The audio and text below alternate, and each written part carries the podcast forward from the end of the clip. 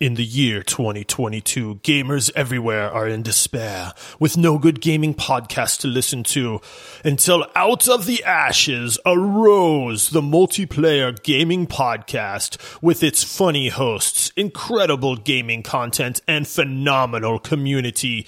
You too can be the hero the world needs by heading over to multiplayersquad.com and helping support the show.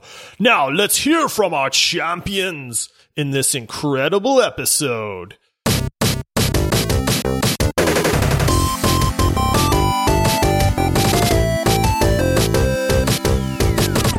Roll for initiative, suckers. Hello, squad mates. Welcome back to another episode of the Multiplayer Gaming Podcast. We are so excited to have you all with us here today. We are three dads that get together to chat about gaming, and today is a deep dive Monday where we will be spending our entire episode talking about Tiny Tina's Wonderlands, a spin off game from the Borderlands universe. Please rate our show five stars and leave a written review. And a very special thank you to everyone who has already done so. And then if you like what we do and you want to help support our show, come check out our Patreon page at multiplayersquad.com. Support starts at five bucks a month and you'll get some sweet perks like two extra quick take episodes every week and all of our podcasts a day early. All right, time to knock out our introductions. I am your host, Paul, the bunker master of today's pod. I'm joined here, as always, by two of my best friends. First up, we have our Mr. Torgue sporting a sweet 70s stash with no regard for whales or nature. He's too busy blowing up the freaking ocean. It's Josh. I Torgue fits my part. yes, it, it just just a monster gun explode everything. No finesse, no nothing. Zero. Yeah, just No political correctness. yeah, exactly. Just kaboom, and that's it. Uh, full full disclosure, legendary supporter Jake might have DM'd me and said, "You're gonna make Josh Mr. Torgue, right?" Of course. And I said, "Yes, absolutely." All right, and then we have our claptrap, always bring in that positive and optimistic attitude while on the search for the sword Excalibur. It's Michael. Hello, everybody. I can't breathe because I'm thinking about Josh's intro right now, actually. Hmm. Yep, you gotta love it. All right, so the last couple of weeks we have been playing Tiny Tina's Wonderlands, although before we jump into our full deep dive content, we do have a little bit of housekeeping to do. And you guys know what my favorite thing is to do on the show, right? I believe Make fun of me. well, Oh. yes. Number okay, fair enough. Number one is to make fun of Josh. He's old. He's bald. You, you guys know the drill by now. Uh, no, we have a new Patreon supporter. Not only did they join Patreon, they are a legendary supporter. Cream of the crop, top level, you know, Patreon support here. And, uh, it's from Michele Butler, which sounds an awful lot like Michael Butler. In fact, for a minute, I thought maybe Michael signed up for legendary status. Uh, you want to tell the people who that is, Michael? Uh, Michelle is a wonderful, sweet human being who is responsible for the most amazing human being, which is the best video game player ever. Yours truly. And for those who don't know, that's me. It's my mom. So humble. You know, you got to keep it humble. The funniest thing is though, when for a second you said cream of the crop, and I was like, does, does cream corn grow in a crop like that? And then I was like, wait, we're talking about my mom. Yay, I'm so excited. Guys, I need my mom to listen to the podcast because Paul, your mom used to support Mhm. the show. Michael, your mom supports the show. My mom does not support the show, and I think there's something wrong with that. What, mom? Come on, Josh's mom. Josh. Yes. So yeah, well, thank you, Mrs. Butler. we really appreciate the support. Thank you for the support. It's that's that's a it's a good show of love, though. By the way, Josh, It really is. It, it makes me smile. Like I laugh. I, I'm like, also, I'm, I'm happy because your mom is giving us money now, which is great. I got no shame in taking parents' money, you know, but it is a very, very sweet gesture. So thank you, Mrs. Butler. Well, and the funniest thing is, my parents don't play video games. My my the last game my dad played, I think, was NBA Jam 1993. like they really they really don't play games like that. I mean, he'll play some stuff on his you know computers every once in a while, but nothing that we've ever talked about.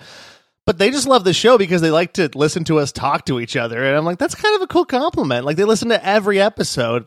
And it's just thanks, thanks, mom and dad, from the bottom of my heart. it's very cool. It's very sweet. We really do appreciate the support.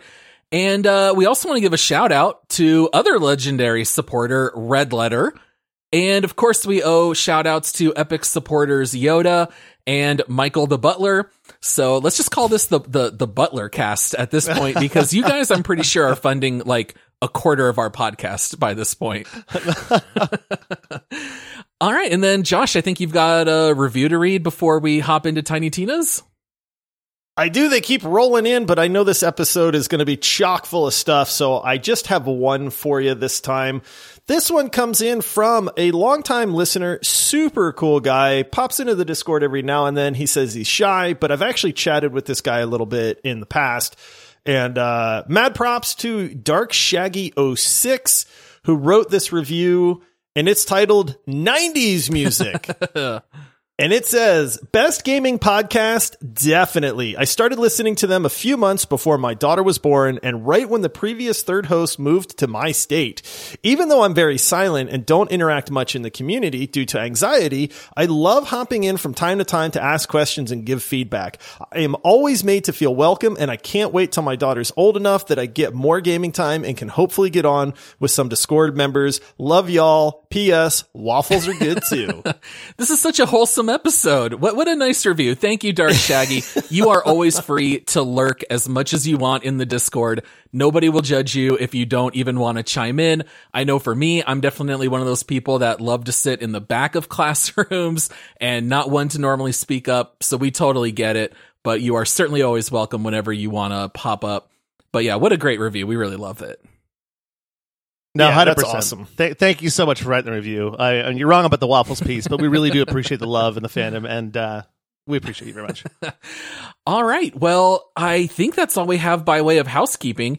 Now, before we hop into Tiny Tina's, we're going to hear a quick word from today's sponsor, and then we'll jump into our deep dive.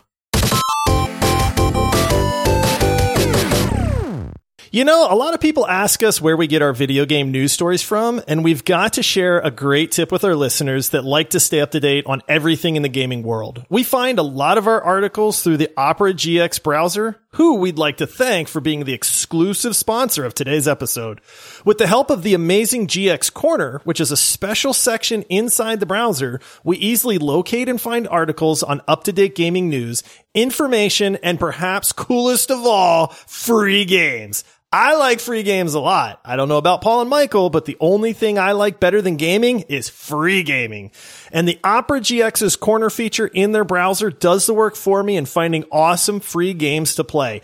Check it out for free at operagx.gg slash multiplayer gaming podcast.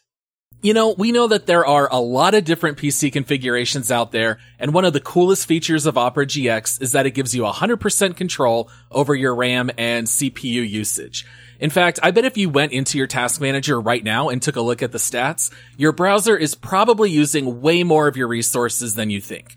I love the fact that this will allow you to kill your CPU draining tabs, free up network space, and divert resources where you need them without needing a technical degree in Windows or risking messing something up.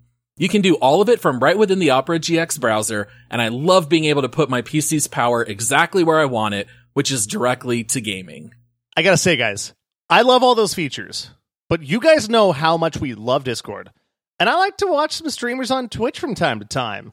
And I think it's super cool the browser comes with complete Discord and Twitch integration. Did I mention it also has built in VPN?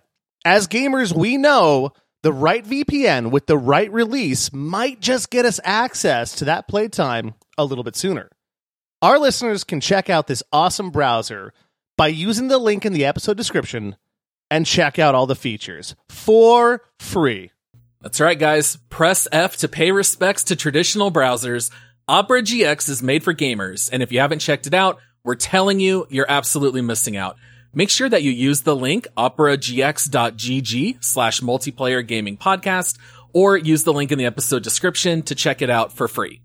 Also, if you listen to our podcast through Spotify or Apple Music, you can actually use the GX player feature, allowing you to use streaming services from a dedicated sidebar. Thanks again to Opera GX for sponsoring this episode. Let's get back into it. Shazam! All right, guys, here's Epic Games Store's description of Tiny Tina's Wonderlands, which, by the way, I'm not going to say the full name anymore. Let's just call it Tiny Tina's. Are we all cool with that?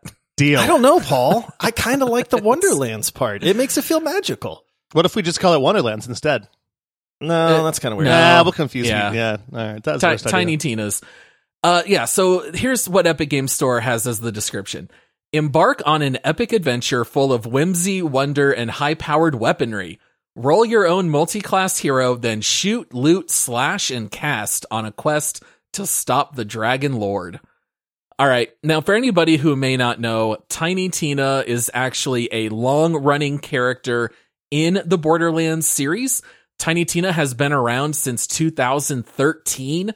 Borderlands 2 was the first time that had a DLC called Tiny Tina's Assault on Dragon Keep, which was beloved by players and critics. And now Tiny Tina gets her own installment here in the spin off series. And I know that I played the first three Borderlands games. The only one that I skipped was the pre sequel. Josh, I know you and I played Borderlands 2 and 3 together. Did you play any of the others? I played Borderlands 1, 2, and 3, and now Tiny Tina's. So I've not played the DLCs. Like Mhm. this was, I don't remember a lot of Tiny Tina, to be honest with you. Um, I didn't play the DLC for that. So I wasn't super familiar with her character going into this one. Yeah. Um, but she's hilarious. Yeah, I'm exactly the same way. I did not play any of the DLCs, only the base games. Michael, I have no idea what your history is with Borderlands. Have you played any of the prior games or was this your first one? No, I have played two of them. I've played a little tiny bit of one, and I've played an oddly large amount of the same bit of two because for some reason a bunch of my buddies and I we used to always want to get together and play a game that was together we could play on the same PlayStation. It was like let's throw Borderlands in and just play around for the Borderlands 2 and p- play for a little bit, and then we play for a couple hours, and then a couple years later we do it again, and then do it again. So, so I've never played all the way through the campaign or anything, but I played enough to be very familiar with like the lore and the gameplay and how awesome it is. So you're just super familiar with that first chunk of Yeah, the Borderlands first two, 2. the first two hours. Yeah, That's like when I worked at Harkins Movie Theater, where I would have to do theater checks, where I'd have to walk through every movie during the first half hour. And so I knew, I I still to this day basically know every movie that came out 2001 to 2002. The first half hour, I've basically got memorized of everything that came out at Yep. that time. Yeah. yeah, yeah, pretty much. And actually, thinking about it, I've I've actually probably played about halfway through Borderlands 2, to be honest with you. Yeah. Now, uh, I'm I'm a huge fan of the series, and those of you out there listening, I assume you're at least most of you are somewhat familiar with Borderlands. We actually did a deep dive on Borderlands 3 back in December 2020. So if you want to go back, you can definitely check that out. You can just scroll back and find that one from December of uh, 2020. Now, Josh, if anyone out there has no idea what Borderlands is, what would you say sets apart a Borderlands game? Two things, in my opinion. Number one, the graphics.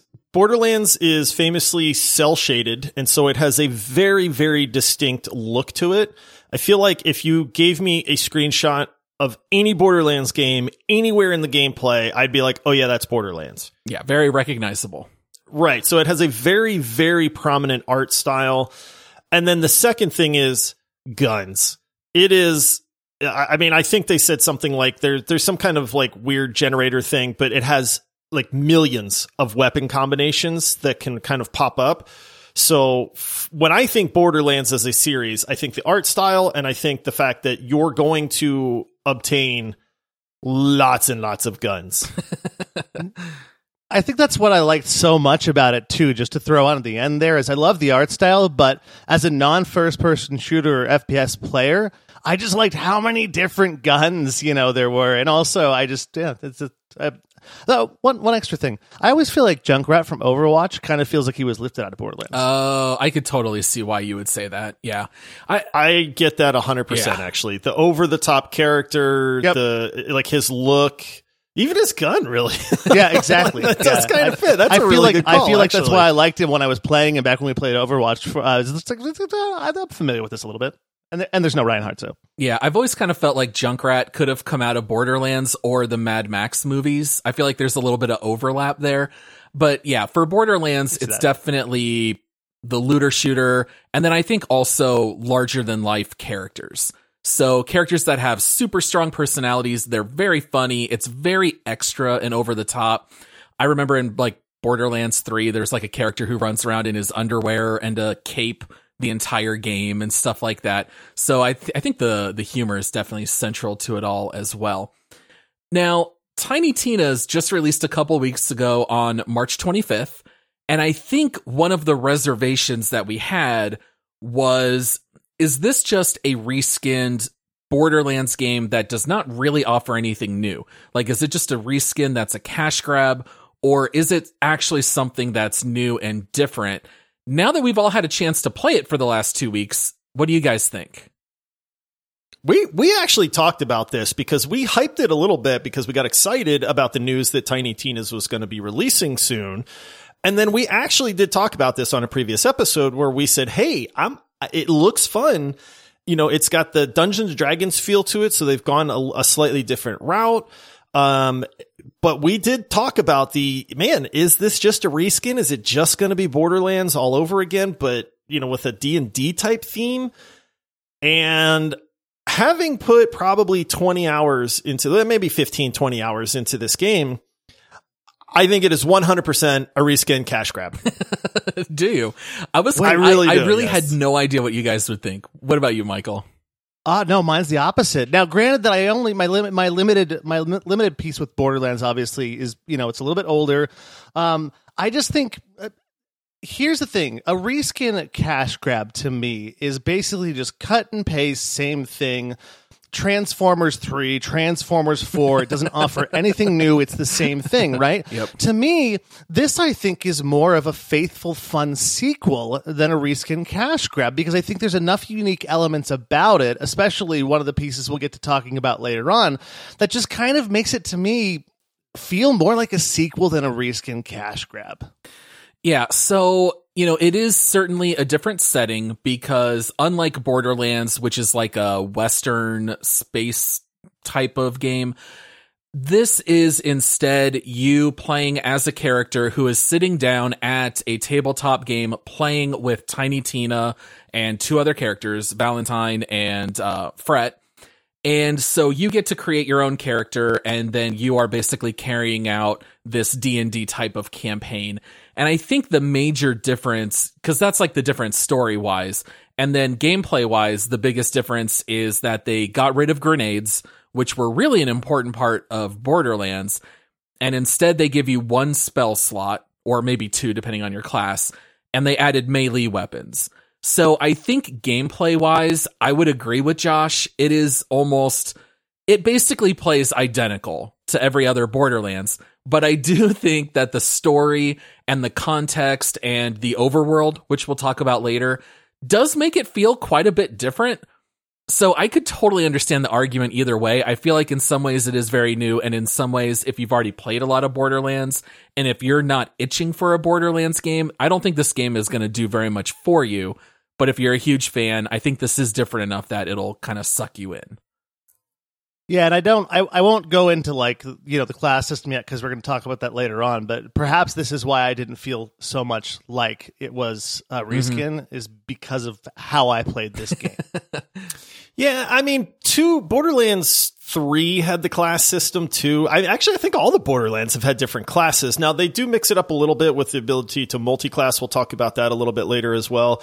I just, I mean, I know I'm a little cynical with lazy game making, and I'm not, that's not to say that there's not a lot to enjoy about Tiny Tina's, but playing the game confirmed my thought that this is a cash grab. Like, it, are they just going to reskin? They didn't even reskin some stuff, man. The vending machines are exactly the same. The That is- they safes, really are. the safes that you find cash in are exactly the same. Like, there is so much about this game that is unchanged at all from Borderlands 3 and Borderlands 2 that it's hard to ignore. Is the story different and is the story great? Yes, it is. Is the humor ramped up to a 13 whereas Borderlands has always been a 12? Like in my opinion, yes it is. So there are definitely differences, but man, for me, they got lazy in making this game, in my opinion. Oh man, so I so here again, and I, I I love I love to argue with you sometimes. I agree with you in a lot of those respects, but I think where the not late like if it's just a reskin cash grab, I think they're not going to put a lot of effort into making the story so creative and so humorous and so funny. I think they just said, "Hey, we have a working game. We have something that works. We know it's going to sell." And they they probably made a choice back then on do we just lazy it up all the way? And they said no, we're going to make it a different story, different funny, and make it feel a little bit different. I guess I don't know. It's I'm kind of going in circles here for a little bit, but I, I think there was so much effort put into the creative side of it that wasn't just the graphics and the gunplay. If that makes sense. Yeah, I think it's a tough job making a spin-off like this because you want it to feel similar to Borderlands and you don't want to change too much where it's completely different, but you don't want to leave too much the same. And the fact that we're kind of falling on both sides tells me that maybe they actually kind of did a good job in that regard. Um, but you know, I, I think since Michael brought up the classes, let's talk about that for a little bit. So in the prior Borderlands games, there are different classes, but you play as a pre-built vault hunter, right? So they have like a name and a class and and that's kind of how that works. In this game instead, you create a character, you create how they look, you pick their gender, you do all these things, and then you get to pick the class. And so the classes that are available in Tiny Tina's are Spore Warden, Spell Shot, Berserker, not not B E R Zerker, but B R R Zerker, Graveborn, Stabomancer, and Clawbringer. So you know, just the basic classes that you can play in any game, right? Standard, guys? standard fare. so I'm very curious to know. You know, we we we did a little bit of multiplayer, but not a whole lot. Our schedules didn't line up terribly well the last couple weeks. Michael, what class did you pick, and can you tell us a little bit about how it works? Absolutely, and this is this is the part where I was saying earlier when I was saying that I didn't think it felt as much like a Borderlands because I picked a I picked a class that really is almost more melee based than anything else. I picked the Berserker. oh, um, nice. Yeah, and I absolutely uh, well, let me break it down. I won't tell you what I thought of it as far as like you know overall the game, but um, not yet the spoilers. But it's more melee based. I started there, right?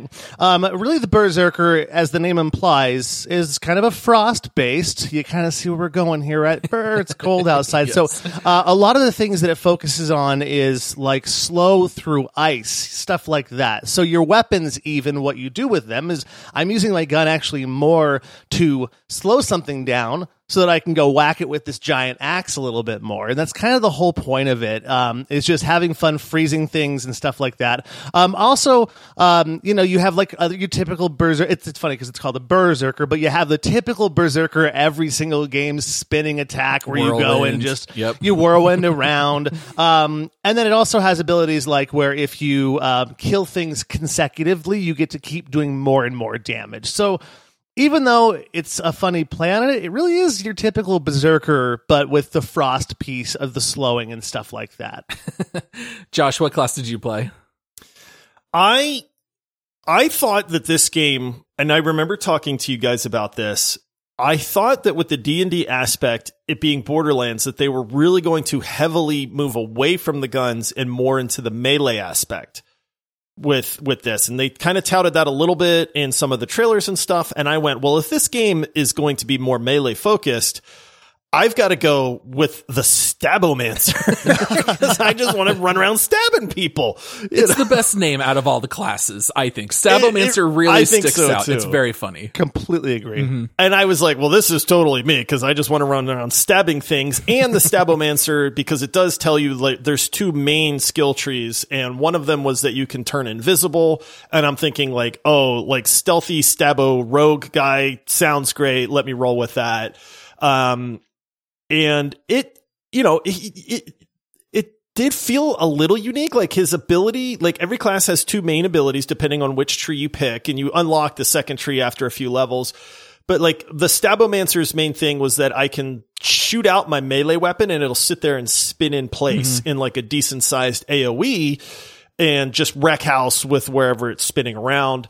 Um, you know, the skill trees in Borderlands kind of remain, you know, what they were before and that you can really kind of cater, you know, do I want to make that really, really strong, or do I want to make that trigger a lot of status effects on my guns and really amplify those? So there is a decent bit of build diversity there.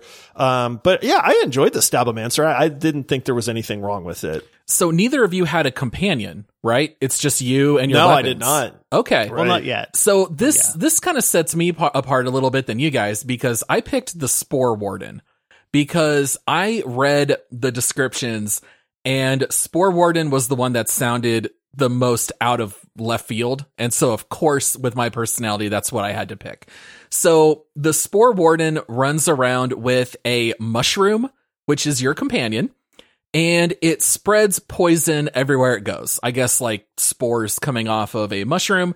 And not only that, but after you level up a couple of times, I was able to put a point into my mushroom that he would run around and fart poison clouds everywhere that we go. And not only that, my character amazing. would make comments about my mushrooms farts the entire time. and so this was actually maybe my favorite part of Tiny Tina's, which you guys would not have even experienced. My character would yell things like, give me a warning next time. Cause you would hear the effect and you get the green clouds everywhere.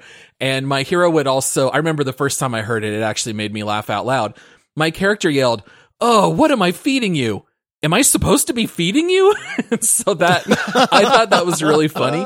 The only downside is that there were only like five voice lines that were unique to this and pretty soon within an hour you've heard the same voice lines eight or nine times and it actually got kind of stale pretty quick but that did actually make me laugh Wait, is that a fart joke? uh it was not Oh, but yeah. un- Oh. unintentional Touche. I, I didn't pick that one up. Good job. dusting crops again i see that was another one that my character would yell uh yeah and, and one thing that i liked with my character is i put all of my early points and abilities into critical hits because with the spore warden one of the abilities is that if you get a critical hit your bullets from your guns will ricochet to another character. And so i put everything into crits and i'm rolling entirely with guns while my mushroom runs around and kills stuff. And also, I don't know why, but the Spore Warden can summon three tornadoes that home in on enemies and hit them and cause like freeze damage. So that was my uh my Spore Warden. I so mean, we've heard of uh, Sharknado. Are these fart fartnados? they are fartnadoes. I think that would be fair fair to call them. Sure, why not? So, in addition to the three that we played, just to give you a little bit of an idea of what the other classes are, the spell shot has a focus on using the spells. And so they allow you to equip two spells, which you can use back and forth while also using your guns. The Graveborn is a magic class. They have a Lich companion. And with that character, you can actually sacrifice your health in order to do more damage, which is kind of clever. And then the last one is the Clawbringer, where you have a Wyvern companion and you focus entirely on fire and lightning damage. So that is a little bit of a rundown. I actually thought that the classes were very clever and very different from the other Borderlands games. I, I really did appreciate the different play style that the classes brought. Well, and actually, that's kind of what actually when I first started out playing this game, I struggled with a little bit. Is I started playing my Berserker more like you would play a Borderlands game, a lot more shooting first, far away. I actually even had a sniper rifle for the first couple of levels, and then I figured out later on that you know just kind of through trial and error. The Berserker's actually supposed to be close combat a lot more, and they say that if you're actually t- kind of had to look up a guide a little bit. They say if you're standing too far back, you actually have a really hard time doing damage, and you can't gain as much of those abilities like when you get multiple kills back to back and start doing more damage. And so that's kind of where the class got unique for me. Is it wasn't just a normal shooter; it was like I needed to be in the action all the time. Yeah. The classes definitely affect the gameplay if you're if you care about that. I mean, you can just r- go around run and gun and shoot everything and not care about class abilities at all. Yeah. But like for me with the Stabomancer, I went with this interesting mix because the class tree kind of focuses on the if you melee something, you shoot 20% faster for like six seconds after that. And if you kill something by shooting it, your next melee will be a guaranteed critical hit. Oh, so you gotta bounce them. So you're, yeah. So I was bouncing back and forth between the two. And it's like, you know, you can actually go down that tree, which is what I did to get very strong. And you can feel like 20% fire rate is a lot. So if I meleeed something and I had an SMG, it was just like after that. And I was like, oh, this feels really good. And then I'd build up these, uh, like these meters almost like you get stacks is what it is. But then I'd get 10 stacks and then I'd nail something with a big broadsword and it would just obliterate that thing at that point. So there was a neat kind of aspect in how the class you picks can affect the gameplay if you want. Like if you want to maximize that, that's definitely there, which I did appreciate a lot. Yeah, and one thing that should be noted is that once you hit a certain point in the story, it does allow you to select a secondary class. Now, I got really excited when I saw that because I thought that meant I could like switch back and forth and have a different set of skill points and all of that. But that's not exactly how it works. You still have your primary class and the secondary class just gives you their skill tree and you can start pumping points into that. So I wasn't really thinking and I just immediately picked Berserker which did not really align terribly well with my gun focused class, but it does also give you the ability to use their skills. So I screwed around a little bit with like the whirlwind ability and it made no sense for my class. So it, it is in there. It adds a little bit of an option to use some of uh, another class's abilities. For me, I, it's funny because I went Berserker as well, but that's because the skills for the Berserker comboed very well with the skills of the Stabomancer because while like the Stabomancer has a very long class ability, like it lasts for like 16 seconds, and the Berserker's class ability is like while you're using an ability, you're enraged, so you're doing a lot more damage. So I got a lot of bonus out of having the Berserker as my second class on that. So I did actually notice a difference from the multi-class aspect. Um, so, and that's something that they've never done before in any Borderlands game. So that was actually a really neat add on there. And I, I did notice it too. Yeah. So it's three classes, but since you can't have a secondary class, it's technically, you know, much more than that for how you want it to be. For me, I ended up putting still all of my points into Spore Warden. And once I ran out of anything useful, then I started putting some in Berserker is kind of how it worked for me. So Josh, you were a, a little smarter about it. Uh, now let's talk a little bit about story and the structure of the game. And I, I think it's fair to say that we're not going to share any major spoilers but more in a general sense as we're talking about the game. Uh, you do have some famous voice actors that worked in this game. Famously, Valentine is voiced by Andy Samberg, and Frette is voiced by Wanda Sykes. They are the other people playing the campaign with you. And then you have Tina, who is voiced by Ashly Burch, who, by the way, I don't know if you guys know this, she is also the voice actor of Aloy from the Horizon Zero Dawn games. Really? Which, yeah, I was really shocked when I saw that, but I didn't pick that up at all. Yeah, same same voice actor. Who'd have thought, right? And then the big bad of the game is the Dragon Lord, who is voiced by Will Arnett. And what I really appreciated about Tiny Tina's is similar to Borderlands, the game is very self aware and they're not afraid to poke fun at things that are like, you know, there's a lot of meta humor. The Dragon Lord which is the big bad, actually says that he knows he's in your tabletop game that you're playing and he's tired of being used as a prop and he's actually pushing back against that. And so that kind of tells you a little bit about what the story and the structure is like. Highly self aware, very humorous, very funny, and it's definitely full of a lot of twists.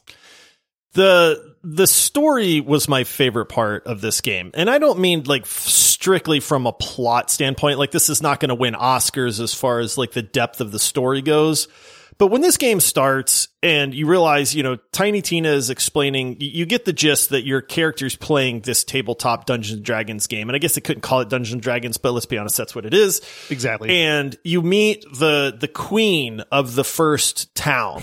what, what's her name? And the queen comes out and she's this diamond unicorn. And Tiny Tina's like, Hail Queen! Butt stallion. Yep. And it's like, wait, did she just say butt stallion? I was dying. like that's when I'm just like, okay, I love like I have very childish humor. I love the humor in this game. I was instantly laughing. The quests, the side quests, there are so many actual laugh out loud moments that happen. The dialogue makes you chuckle like that part of this game is honestly second to none. So like the whole plot about you're trying to, you know, get the, the dragon lord and the sword back, the, what is it? The sword of souls or something like that, you know, and, and the interactions there, like, eh, okay, like that part of the story is all right. But man, the dialogue and the one liners and just the hilariousness that they incorporate into this game is what really sets it apart for me. Yeah, that was that was kind of where I was at too when you just said like oh sword of Souls whatever that is you know a lot of a lot of this kind of stuff in the game as far as like your main plot line is honestly something that probably one of your buddies came up with when you were actually playing tabletop you know uh, Dungeons and Dragons. You're not going to be seeing anyone winning an Oscar or an Emmy off the story but the dialogue, just the hilariousness of it, just the banter between the characters too. That was one of the best parts was Yeah. how they how they speak to each other.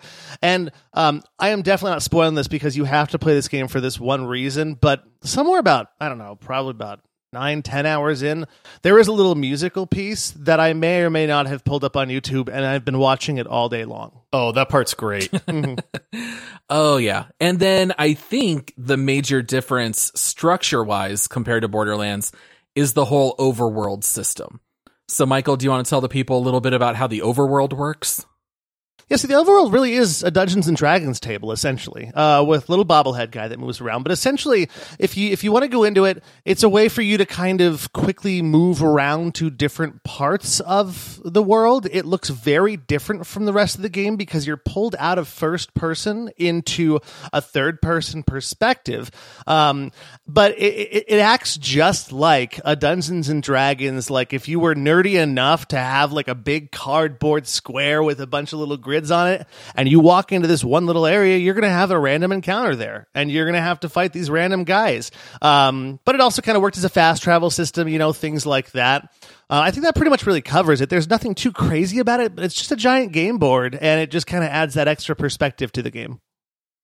I like that it had quests that were unique to the overworld itself that would you would have to solve or kind of go into if you wanted to. None of them were necessary, but I did like the fact that there were characters in the overworld to talk to that would give you quests in the overworld apart from the actual game. So there was almost this mini third person game within the first person game that is Borderlands.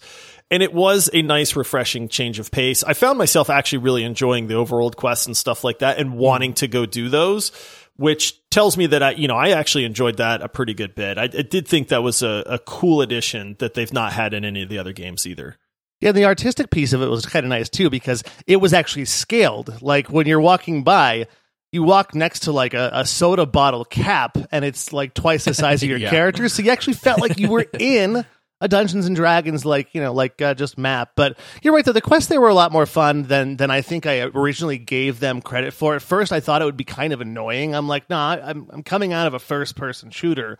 I want to go back into that. But then after a while, I kind of found it a refreshing reprieve where I was actually looking forward to the next time I got there. It Yeah, it did was- add a little bit to to the board. Sorry, Paul, but like at one point you have to make it to this area, but it's blocked by a Cheeto that Tiny Tina dropped on the board. Yep. And so you're like, "Hey, there's a Cheeto in the way," and she's like, "That's not a Cheeto. That's a magical barrier." And then all of a sudden, like this lock appears on the Cheeto. Yep. You know, and so there was a lot of that. I think it really helped to kind of tie in the fact that oh, you are characters playing this board game and the overworld really kind of helped to serve that and add another layer to like the humor of the game Yeah, you can kind of picture that behind the scenes, the four characters are just sitting at a table with props, but you get to play the game with the imagination in mind, and that's how you're playing. I thought that was a very clever idea. I did think that some of the quests were almost like a little underbaked. It was almost like they threw in some ideas like, well, we're not just going to walk between areas, so let's give them some quests like, hey, just go melee these nine things to get ore and just walk it back to someone. That uh, left me wanting a little bit, but it was a very clever idea to bring in the overworld, and I thought that was actually really cool.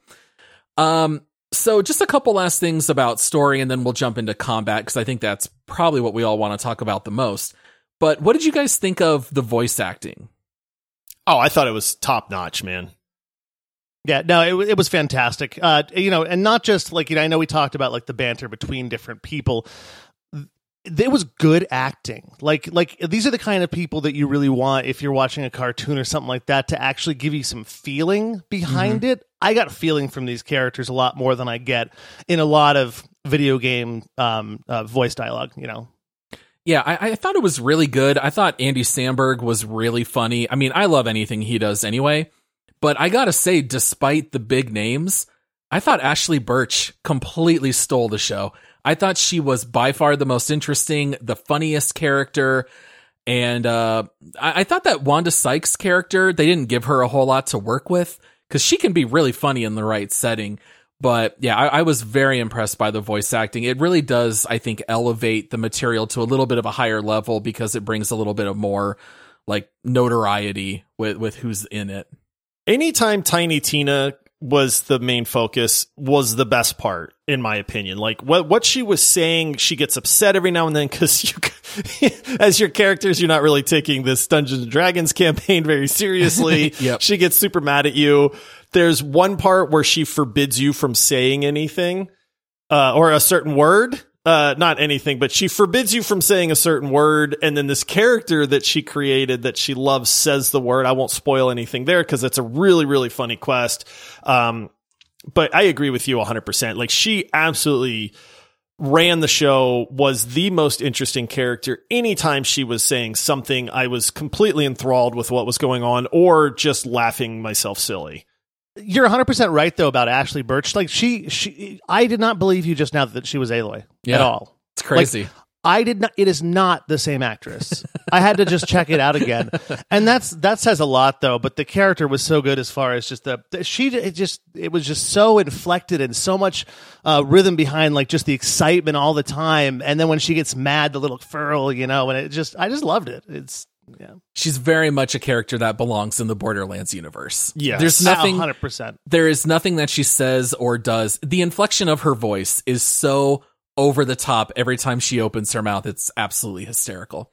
And so like Will uh, Arnett, Will Arnett as like Dragon Lord, I kind of still heard Batman from the Lego. You know what I mean? Like he Oh, did a oh, good job, and I love him as an actor, but it couldn't hold a candle to Ashly Burch in this.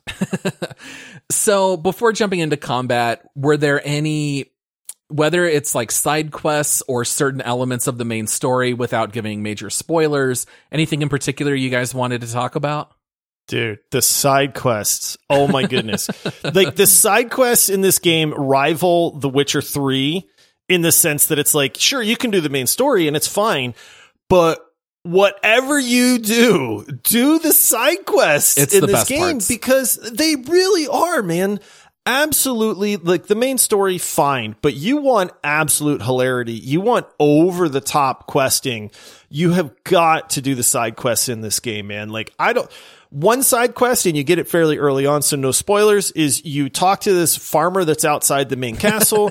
yes, the farmer. I love this. And the farmer like has this thing for goblins. So you're like, oh, okay, well, I'll help you like lure this goblin. And then you do. And then it's like, then this other person comes along and scares the goblin away or something like that. And now you're trying to like set up this romance between this character and this goblin, but you have to go get stinky underwear.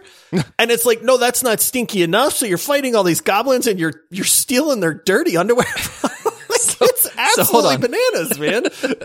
so the the farmer is pining for one of her neighbors and the neighbor says i would not date that person until there is a polka dotted wearing goblin that recites poetry and the farmer takes that literally and says okay well we got to go find polka dotted clothes throw them on a goblin and make them recite poetry and that's your entire side quest and like you said part of it is with attracting a female goblin, which you do by finding the stinkiest underwear in the lands. And so you're killing all these goblins and looting all of their underwear. There's just so much humor in the side quests. Like one thing that made me chuckle as well is you're killing characters and you're looting their teeth. And then you go to return the quest and they're like, why are you holding all of their teeth? And my character's like, I don't know. I it, it just felt right.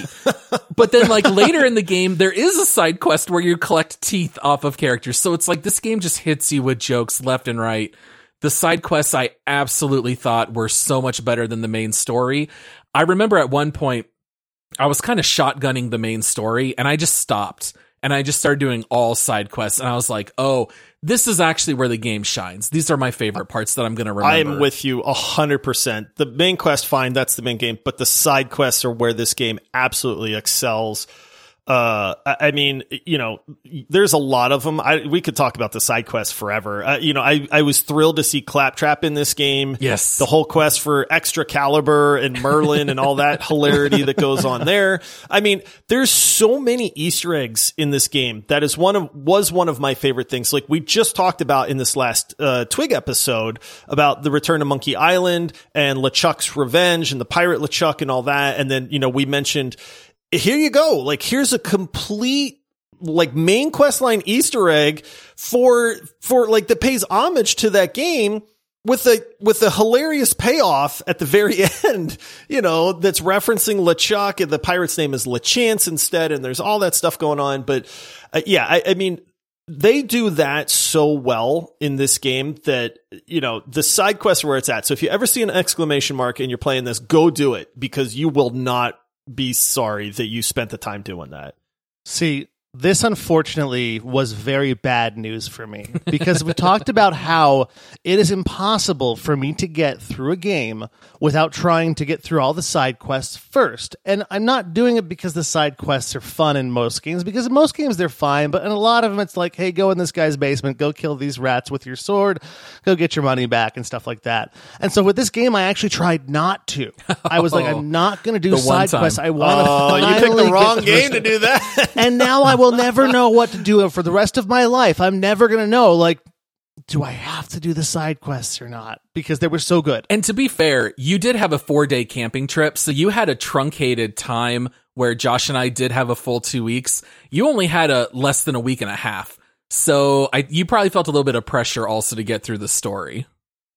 Yeah, I did, and I I chewed through a lot of the story pretty early on, and uh, but it, there was a little bit of pressure there that might have been a little bit of a motivating factor, but it was also kind of like I don't play a lot of games that aren't really open world, and I was actually kind of excited to be in a shooter that I enjoyed, and I'm like, I want to see if I can get through the story, you know, and and then the side quests, of course, said no, you're an idiot, you need to do the side quests. Yeah, I, I think the last thing that I'll mention in vague terms, it is part of the main story but I do love that they build in jokes with playing Dungeons and Dragons in real life. So there's like an introduction yes. of a certain character, and you and your teammates are absolutely convinced of what this character is going to do. It was so and great. you're voicing it, yeah, and you're voicing it out loud.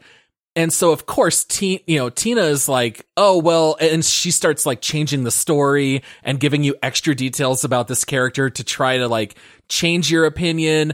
And you're not really sure because you, of course, know playing it, this game is going for the ultimate comedy. So is this like where they're actually right and there's going to be like a joke about that or is it actually going to be that we're all wrong and i won't spoil of course the end of that quest but it's very very funny and it definitely plays off of D&D jokes if you've ever played it in real life, which I thought was absolutely great. Yeah, it does a lot of that. I like that aspect of like it's it's self-aware in that sense. It's also playing on the whole Dungeon Dragons thing. So you've got these characters that are arguing with their bunker master, which is the DM basically. She's trying to yeah. keep everybody on track you guys are arguing or going separate directions. You know, you're messing up her story. That's, you know, that, that quest that you were talking about, you're kind of going off the rails and she's getting upset by yep. that, you know, or you're, you, you, know, you think something about this character and she's like, wait, I created this character. And you're like, no, no, no, no, no, that character is going to do something bad. She's like, no, no. she's like, you, you've got to love him. And you're like, no, no, we don't trust him at all. No. And then starts to get a little vindictive and starts like, then kind of getting mad at you and then almost like getting revenge back with what she starts doing with the story. So that that stuff's really very cleverly written, very funny. This just made me think of one thing. Um is the idea behind, you know, of course, most gamers game not just video games, but you know, there's a lot of people out there that probably have not played D and D who picked up this game as a Borderlands game, and I just wonder if that would take a lot away from the experience, not getting a lot of those references. Oh yeah, well, especially even the Monkey Island stuff. I mean, there's a whole, probably a good like two hour chunk of this game where all the Monkey Island references are going to go over your head. So it's not only just like mm. LeChance versus LeChuck, but there is a pirate whose name is Bones Threewood. And in Monkey Island, the main character is Guybrush Threepwood. So they literally just took out one character in the name. They even make jokes about using insults during fights, which is the entire fight system in Monkey Island. And yeah, it's in, it's incredibly meta with a lot of inside jokes.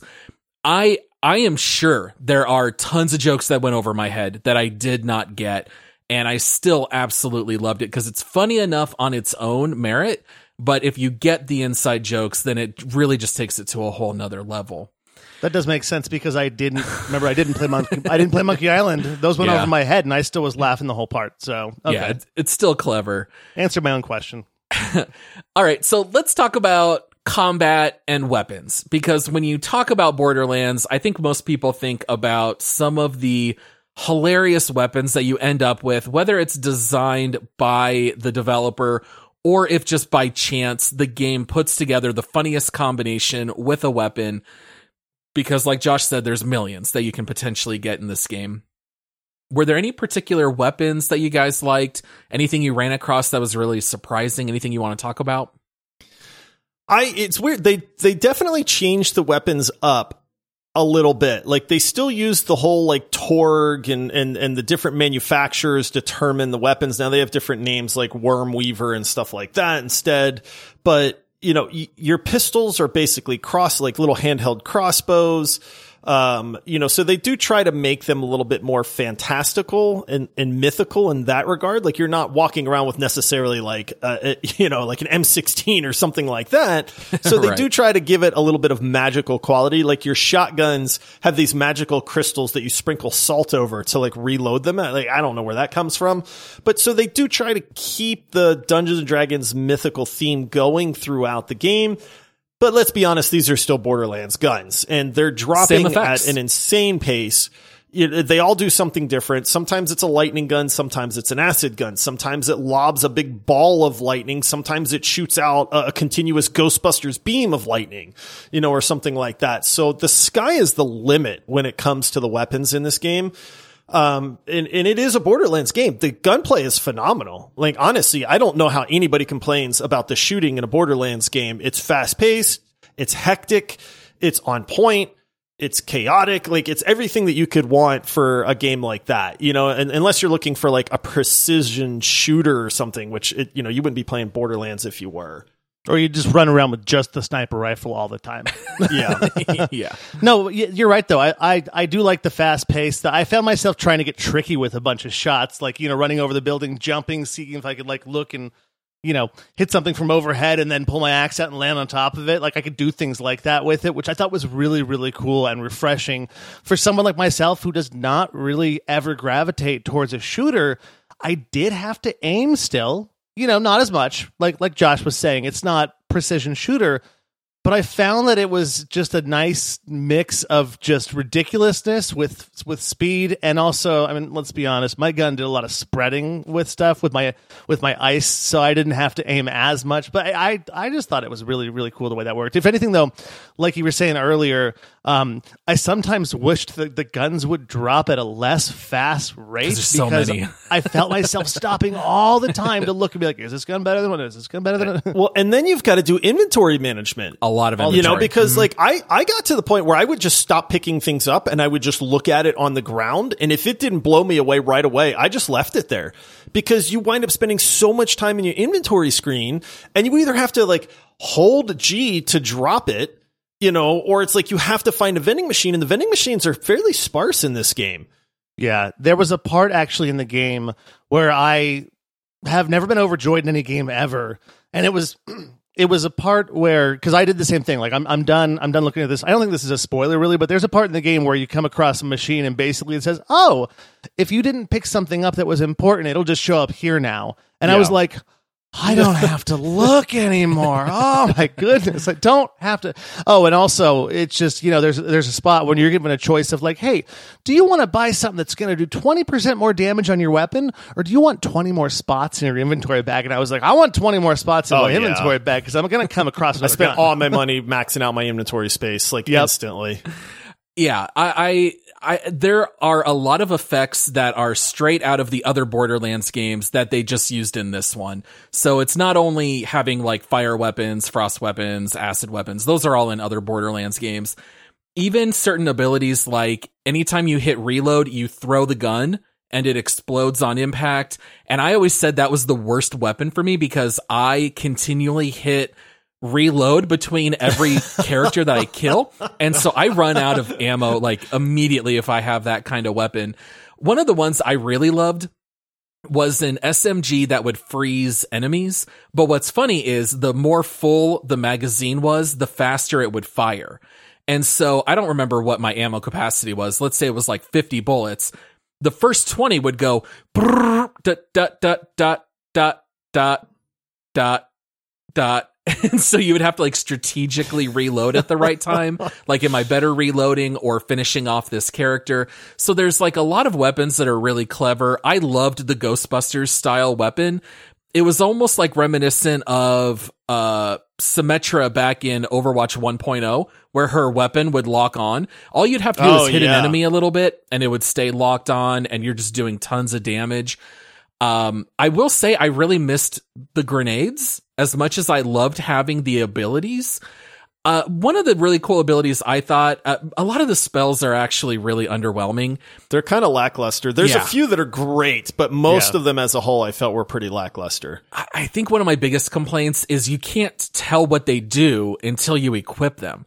Like it'll tell you casts on yourself or press and hold and release to fire, but they don't really explain what it does. And so you kind of have to test them all out. The one I liked the most was I would call down a giant meteor, which would just kind of like materialize out of thin air and then crush something and then shoot little meteors all around it. That was pretty neat, but some of them are absolutely terrible. Like one, I could call in three wyverns that would fly and hit something, but it would do like as much damage as one bullet from my gun.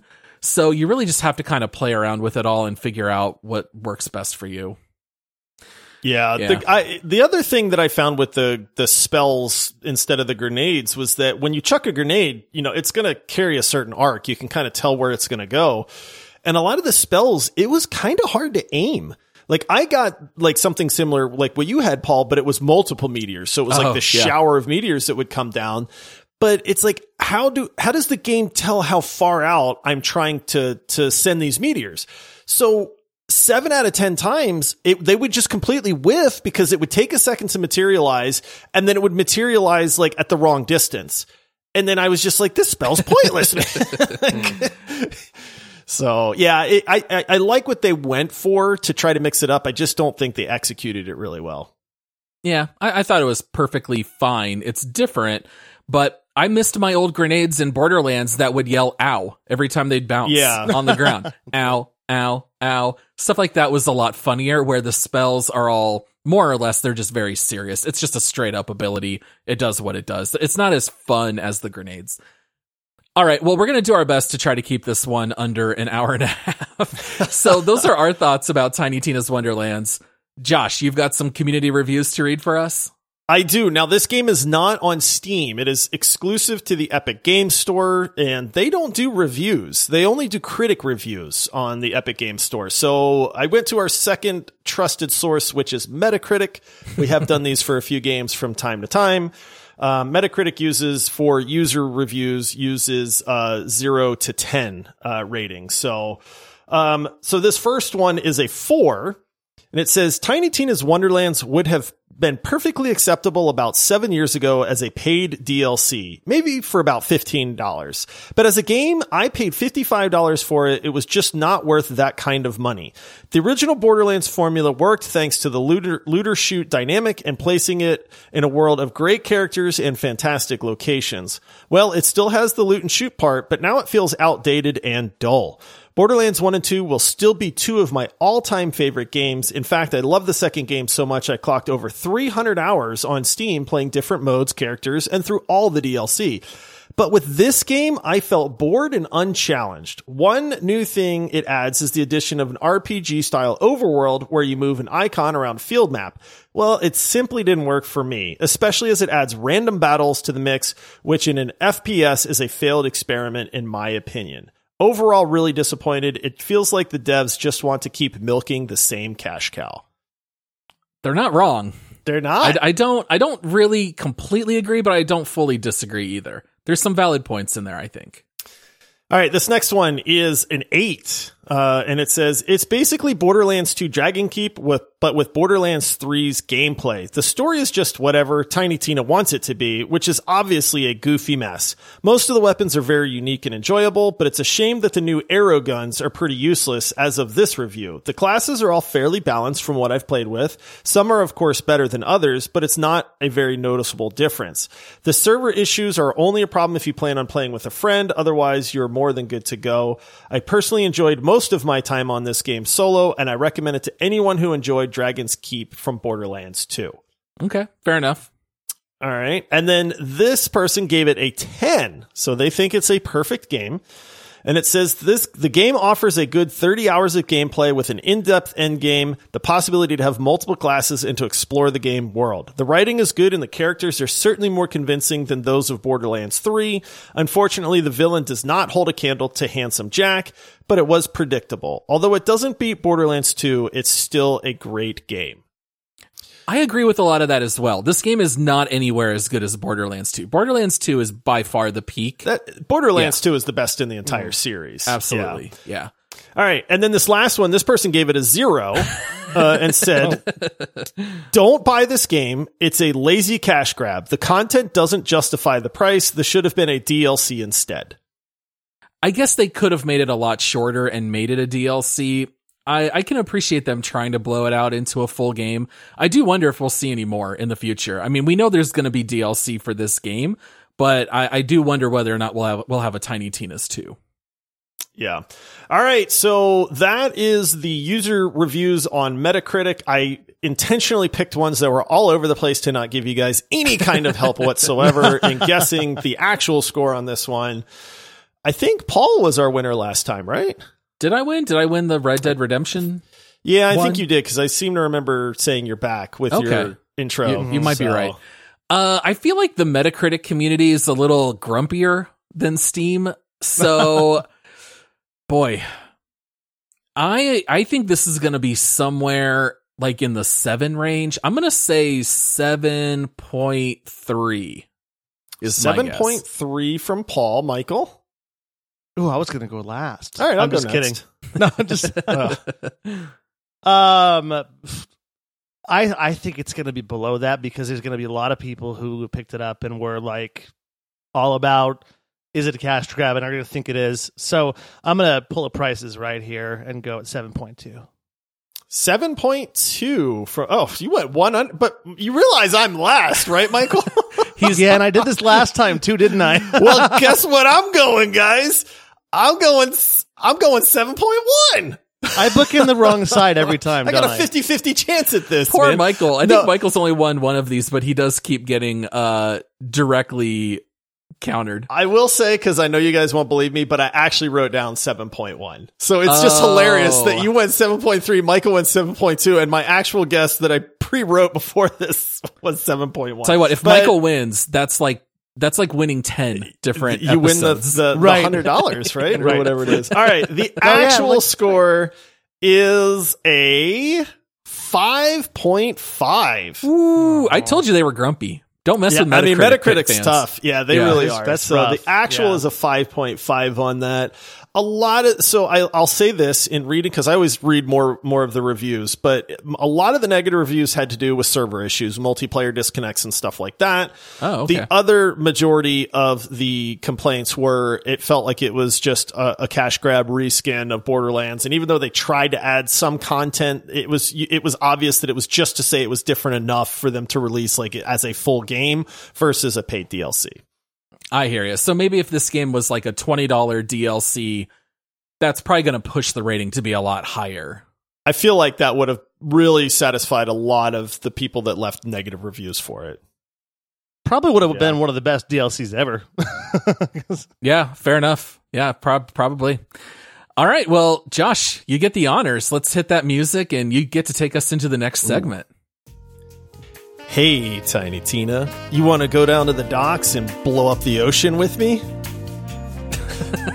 that was perfect. oh, man. You ever just want to fire a bunch of missiles into the ocean?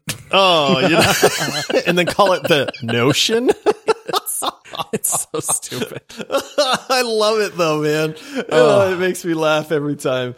All right, so this is where we rate the game uh, according to our very top secret patented uh I guess it's not top secret if we're telling everybody in the world. Right, Uh, right. But our public patented system of make love, marry or murder. This you know, we're going to tell you what we think. If we if we think it's a make love, it's a uh, you know, a good fun game that's probably worth the money, but maybe you're not going to play it for a long period of time. Marry means this is absolutely top notch. You should run out and buy this game right away, in my opinion. Uh, it's got a ton of replay value. You're going to stick with it for a long time. Murder is, eh, you probably don't want to play this game unless you just like terrible things. Just a glutton for punishment. right. All right. How, how about Michael? I want to, I want to know your thoughts on this. Why don't you go first? I don't think I've gone first yet, actually. So this is perfect. Um, I'm just going to say it. Uh, I'm going to make love to this game. The reason being is because He said Wait. that's so seductive. I- Michael, I did, you got I to tone it down, man. he's got some confidence. Uh, so here's the thing: is I, I I actually really like this game a lot. I I had a lot of fun playing it. I will finish it, like which is rare for me to finish a game. Um, I just think that after an initial replay, I think that the dialogue won't mean as much to me. It won't be as funny later Yep. on. And so then I'm just left with a Borderlands game that's not as good as Borderlands. And so that's kind of the fine line, I think, between where we're at, and that's why I didn't marry it. I think is because I'm like, you know, let's say later on down the road, I'm, if if I if I hadn't need my Borderlands fix, I'm probably picking up Borderlands 2. You know, so Yeah. there, there you go, short and sweet and simple, Makes perfect sense. kind of. Uh, for me, I am kind of on the borderline between make love and murder. And my biggest issue is the price. This is a pretty expensive game. And if I have $60, like, I would very highly recommend that you spend that money on something else like Elden Ring. Like the bang for your buck is so much higher with something like that. I will also say that Tiny Tina's has the disadvantage of coming along where we just did deep dives of Red Dead Redemption 2, God of War, Elden Ring. These are like all time greats. Yeah, we're, we've been a little spoiled Yeah. lately. But Right? every time I sat down to play Tiny Tina's, it's the first deep dive in a long time where I I was like I would just rather play Hearthstone right now. Like I had I had to force myself to play it at times. And so I I don't know. I don't even know which side to fall on. I I think I'm going to say murder, but I feel like that's unfair. I, I think the game is fun. Is it I like a think you guilty should- murder? Yeah, it's a guilty. I'm, I'm covering my Is it- eyes while while while stabbing the you know stabbing Tiny Tina. I, I I would say it's worth playing down the road. Play it when it goes eventually to Steam and it's on Steam sale or something. I think it's worth playing. But my goodness, for sixty dollars, I think you should spend your money elsewhere. Paul, you kind of waffled there. I wasn't sure where you were going. I understand completely why you're on the fence with it. I'm going to not waffle and I'm just going to straight up murder this game. um, I, I, if you like, I love Borderlands, and, and I was about to say, if you like Borderlands, then you'll enjoy this because it's just Borderlands. But the problem is, I like Borderlands, and I didn't enjoy this game. You know why? Because there's better Borderlands out there, and there's nothing unique about Tiny Tina's Wonderlands that makes it worth a $60 price tag. It is hands down a cash grab. You can tell me, oh, well, they added the overworld. Dude, I'm no programmer, but that overworld sucks. Like, it doesn't take very much to add an overworld. They didn't even, like, they barely put effort into reskinning everything. They used the exact same formula for the different gun manufacturers. I was really, really optimistic that this game was going to really focus on melee and make melee combat something really fun and enjoyable in a Borderlands setting because that would be new. And I was super disappointed to find out that melee in this game sucks, dude. Dude, the melee weapons, they're they're they're all the same. They're all the same. You swing so fast that you can't even see your weapon, to be honest. There's no, there's no feeling of impact. I won't even get into it because I'll be on the soapbox a long time. I, they completely missed the mark on this game unless the mark was to just take $60 of your money and feed you the same old food that they've been feeding you. And so for me, you're getting murdered for that reason alone. Uh, Jo- Josh is is friends with the Metacritic crowd. Yeah. right, right. it's funny because I, I, I always forget to consider price in in my rating, and sixty bucks for this game is insane. I'm not changing my rating. I'm sticking with it for sure. And I think also one of the things that kind of made me gravitate towards it because it's my rating, not hmm. your ratings. You know what I mean? Like this is my opinion. Is I found an FPS that I appreciated, and I wanted to really like it probably a little bit more. You know what I mean? Because it's just I'm not I, I just don't like playing them, and I like this, and I'm like, all right, come out, I'll make love to this game. This is not bad, but then like what's for sixty bucks? See, Ouch. The thing Yeah. is, if if this was the first Borderlands game you ever played, you probably think it was phenomenal. Like you'd be like, dude, this game's amazing. Like all these guns, the humor, like the the art style, like wow. So if you've never played a Borderlands, I think there's a ton to enjoy about Tiny Tina's Wonderlands. But if you've ever played a Borderlands, this game sucks. They just taking your money. Speaking of the art style, did you guys feel like it wasn't as artsy as the other ones? Like in other Borderlands games, you always remember that you're in that like cartoonish world. This one, it felt like they didn't put as much develop eh, development into making it look like that. I, I, think it was Maybe just me. that the the kind of fantasy setting didn't stand out as much as like the space setting that you would get with the other Borderlands or the deserts and stuff like that. So I think it's just that it kind of the style almost defaults to that, like the colors and stuff. And so I, I get what you're saying because it doesn't stand out as much, but I think it's just because of the setting. Gotcha. Okay. It it could be, but I did think the same thing as you, Michael. And I tried looking up a little bit about animation and I couldn't find a whole lot. The only thing that I could find is that the animation style of Borderlands, uh, while it is very similar in appearance to cel shading, it technically is fully realized hand drawn textures with noticeable outlines to make it look like a comic book. And I did wonder if they used a different system in Tiny Tina's because it did not really stand out and pop in the same way I thought the others did. So I had the same question. So I don't know if it's the fantasy setting or maybe they did do more like computer animation shortcuts to do Right. it cheaper or something. I, I just don't know. Uh, yeah, I think Tiny Tina's is perfectly, it's a perfectly good game. There is nothing about it that stands out. There is nothing about it to make me want to spend $60. That's, that's the thing.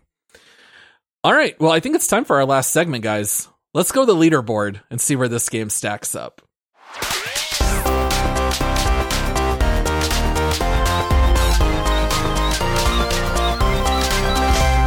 All right.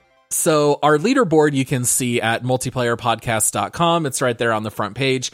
Anytime we do a deep dive, we take a look at the game and as a consensus three-man team, we have to decide where does this game belong on our overall list, which is currently made up of 69 games. We've got all the way at the top Red Dead Redemption 2, which was our last deep dive. We've got all the way at the bottom Battlefield 2042, which was certainly worse than Tiny Tina's, in my opinion. I don't know where Josh stands. Uh, and then kind of like in the middle, we've got some games like Far Cry 5, Raft, Operation Tango.